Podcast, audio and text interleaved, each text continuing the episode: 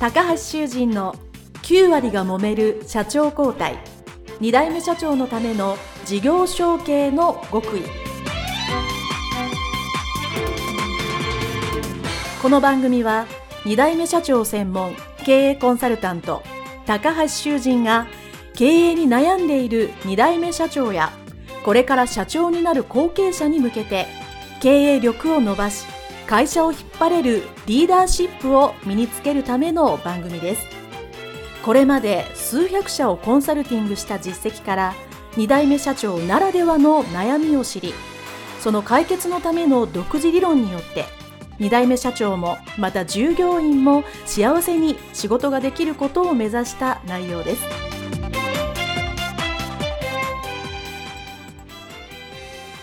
皆さんこんにちは。事業承継コンサルタントの高橋修人です。本日は日本オリーブ株式会社代表取締役服部義郎様をお迎えしてのインタビューでございます。服部社長どうぞよろしくお願いいたします、はい、よろしくお願いいたします。はいこちらは岡山県牛窓というところにあるオリーブを使ったまあ化粧品を製造販売されている会社さんにですね。お邪魔しております。で私と服部社長はですね事業承継の勉強のグループで一緒でですね、あの非常に素晴らしい事業承継の後継社長さんだなと、えー、前々から思っておりまして、ね、ようやくインタビューをさせていただけるということで、私は大変公平に思っております。ではまずですね、日本オリーブ株式会社さんと、えー、服部義郎さんご自身の自己紹介をどうぞよろしくお願いいたします。はい、お願いします。ご紹介に預かりました服部です。会社はですね、日本オリーブ株式会社、1949年、まあ、戦後すぐのあの創業です。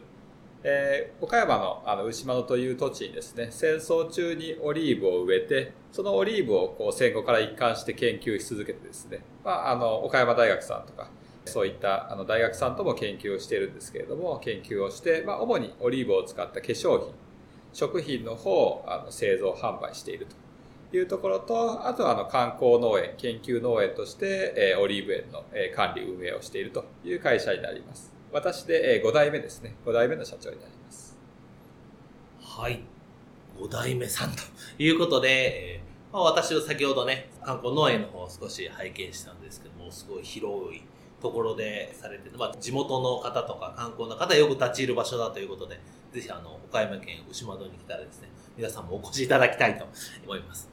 その50年ということは、えー、戦前からされてるということで、創業が何年になるんですか？創業が1949年ですね。40はい。じゃあもう戦後すぐぐらい、ね、そうですね。オリーブを植えたのが1942年でして、まあ、服部の家自体は、えー、1600年ぐらいからまあ大体あると。1600年ぐらいから大体ある。はい。はい、すごいですね。はい、さらっと言いましたけど、すごい歴史を感じております。じゃあ、まあ、5代前は、ひいおじいさんそうですね。はい。あの、曽祖父が、えー、始めた会社です。はい。最初からその、まあ、オリーブを植えられてたのがその前だから、そのオリーブで、なんかまあ、要はお仕事とかご商売をしようということで、始められたということですか？えっとですね、それが、あの、まあ、もともとは、その、えー、服部の家がですね、まあ、あの、地主というか、土地を持って、お米を作ったり、人に貸したりして生計立ててたんですけれども、はい、まあ、山持ってまして、で、戦争中にその山を切り開いて芋畑にしなさいっていうふうに軍部からの指令があったんですね。はい。なんですけど、それを全部芋畑にしちゃったら、さすがに国土から緑が消えてしまって、後世のためにならないっていうんで、もう商売関係なしに曽祖父が、どうもオリーブっていうものがどうも外国にあるらしいということを聞きつけて、それで植えたというのが始まりです。はい、はいで、その後、まあ、ご存知の通り1945年に日本は戦争に負けると。はい、で、戦後の農地改革なんかで、先ほどの服部の家が持っていた土地なんかはまあ全部取られてしまうわけですけれども、はい、ただ、唯一残ったのがそこで、えー、まあ、後世のためにっていうので、思って植えたオリーブだけが手元に残ってですね。はい。すごいですね。あの、ひいおじい様のそういう思いからスタートされたんですけども、まあ、私も先ほど農園とかまあショップも拝見したんですけど、まあ、多分これをお聞きの皆さんはですね、オリーブといえばオリーブオイル、要は食べる方をイメージされると思うんですけども、日本オリーブさんの場合はどちらかというと、食用というよりも化粧品がメインというふうに先ほどお伺いしておるんですけども、まあ、それはこうなんかどういう経緯で、まあ、そちら側にこう化粧品をしようと思われたのかっていうのはご存知でしょうか？そうですね。まあ、あの、一番最初からまあ化粧品でやってるわけですけれども、まあそもそもオリーブっていうものが人類どういうふうに使ってきたかっていうと、実は今おっしゃったように食品っていうイメージが今強いんですけど、もともとはオリーブっていうのは肌に塗るものだったんですね。食べるっていうのは第二義的なことであって、肌に塗っていると。で、例えばですね、聖書なんかを見てみると、聖書の中にオリーブって何回ぐらい出てくると思われます？えー、でもなんかたくさん出てきそうなイメージはありますけど、うん、10回ぐらい、ね、そうですね。260回ぐらい出てきます、ね。260回ぐらい出てくるんですね。はい。260回。で、その出てき方が、もうほぼほぼ、あの、体に塗るっていう出てき方です。ああ、そうなんですね。そもそもあの、キリストっていう言葉がありますよね。はい。キリストっていうのは、あれはもともと体にオリーブオイルを塗った人っていう意味です。へえ、そうなんですね。キリストの語源は、えー、ギリシャ語のクリストスです。はい、でギリシャ語のクリストスはヘブライ語のメシアですね。はい、メシアってなんとなく聞いたことがある方も多いと思うんですけど、うんうん、救世主っていう意味なんですけど、はい、これが体に油を注がれた人っていう意味なんですよ。で、当時の油っていうのはイコールオリーブオイルなので、はい、オリーブオイルを体に塗った人が救世主。要は体にオリーブオイルを塗ることで人間はその精神性とか人体を保ってきたっていうのが実は歴史上あって、はい、で、そこをこう突き詰めていくのが我々の会社のこう使命として、はい、掲げております。はい、素晴らしいですまあ、聖書の話まで非常に あの歴史深くて、まあ、それをすごく聞きたいところなんですけど、まあ、それはちょっとまた別の機会というか、あの、まあ、今回、まあ、事業承継のお話ということなので、えー、その服部社長自身がです、まあ、えー、それだけの歴史のある、この会社さんなので、まあ、ちっちゃい頃から、まあ、お前は後継ぎだから、引き継いで頑張んなさいみたいなことは、まあ、いわゆるお父様とかおじい様とかから言われて育ったんでしょうか？いや、全く言われたことはないですね。一回も言われたことはない。当然、そのオリーブ園があったりだとか、オリーブは身近にあったんですけれども、はい、承継ということに関しては、例えば会社に入れと後継ぎだとも一回も言われたことはないですね。うんそれは小さい頃もそうですし、例えばある程度、まあ、学生で、まあ、それこそ高校とか大学生とかやったら、まあ、自分の進路を考えるじゃないですか、えー、その時に当然ある程度年になってくると自分の家がそう会社をやっててママをお父さんも引き継いでてっていうのをするときにいや自分はやっぱりこれはやっぱり最終的に引き継がなあかんのかいやいや、えー、まあ、サラリーマンをされてたっていうことなのでいやこういう仕事がしたいからこっちをしなきゃっていうのをこうなんか多分就職活動的なところで人生の選択があったんですけど、うん、その時はどう思った？いやもう全く何も考えずにこう、はい、やりたいことをやってたんですよね。まあそこそこの大学に行って、まあ、まあそこそこの会社に入って、で、まあバリバリ働いてっていうことでやっていて、まあその時その時で、なんだろうな、あんまりこう会社を継ぐっていう選択肢が頭には上ってこなかったですね。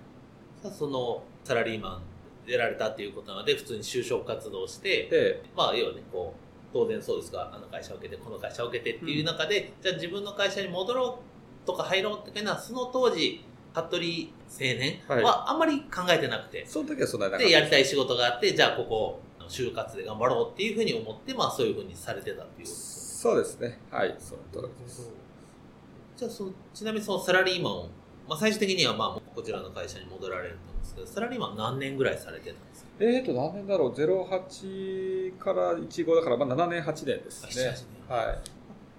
ちなみにどんな分野とか、どんなお仕事をサラリーマンされてたんですか、はい、まあ、大手家電メーカー、まあ、言ってしまえばのソニー株式会社でエンジニアですね、はい、半導体のエンジニアとしてこう働いてましたね。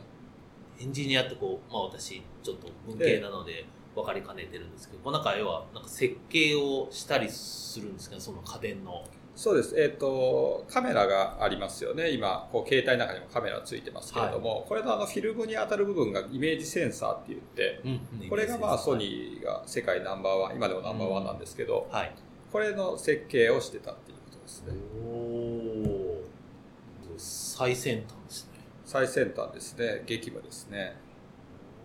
それはやっぱりその、まあ、大学の時代から、まあ、そういうこう、いろんなね、研究をされた中で、それが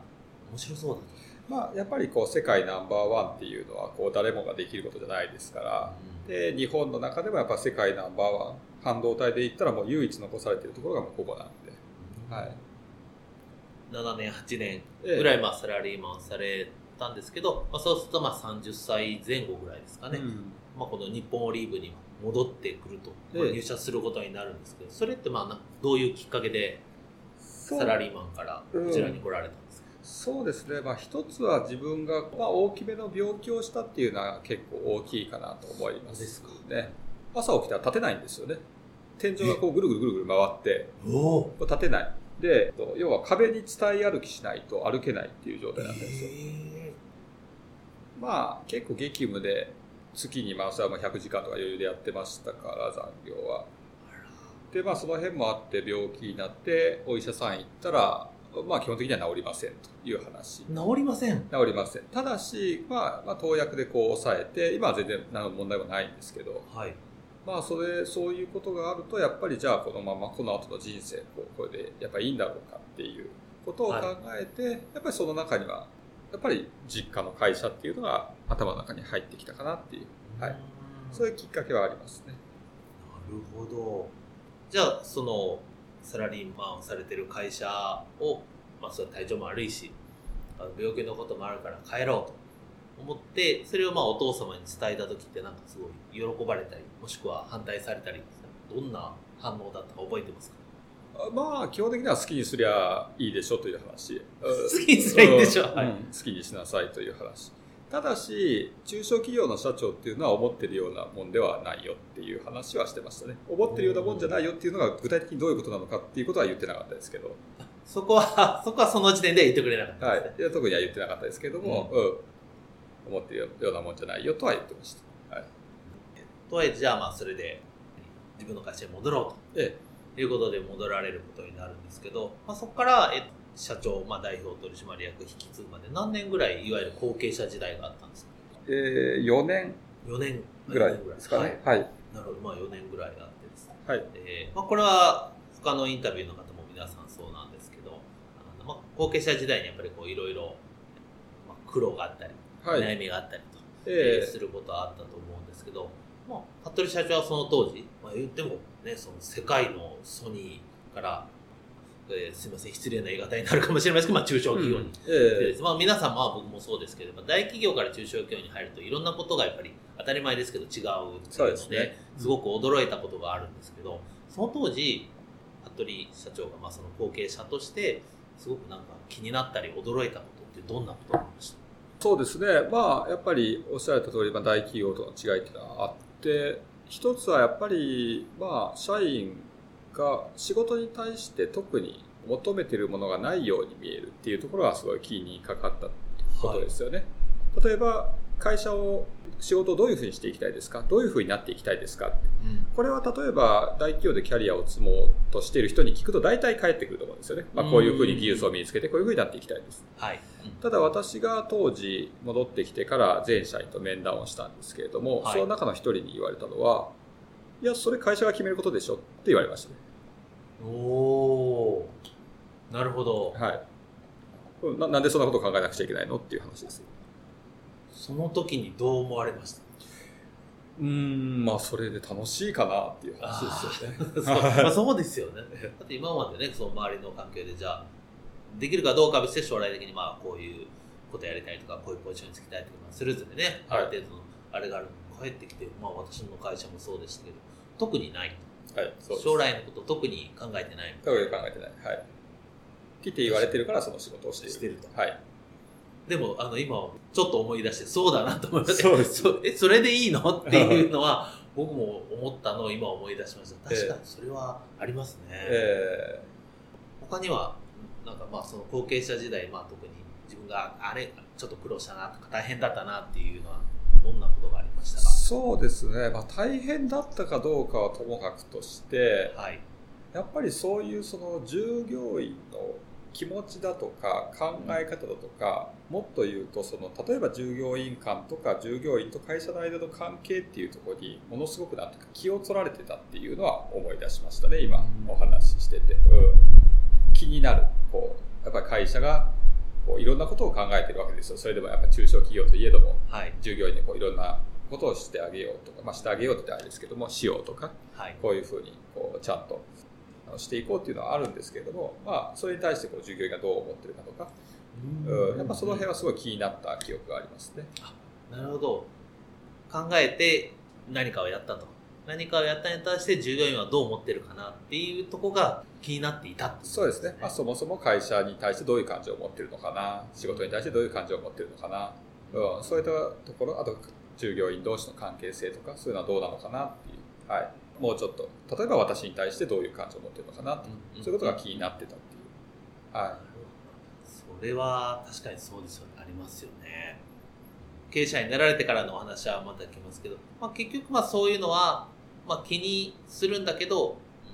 まあ、そこまでとらわれなくなったっていうことですよね。まあ、先の話をすると結局経営者になってからはそれは大事なんだけれども、うん、そこに対して手を打っていったってどうしようもないっていうことはあの後の気づきとしてはありますよね。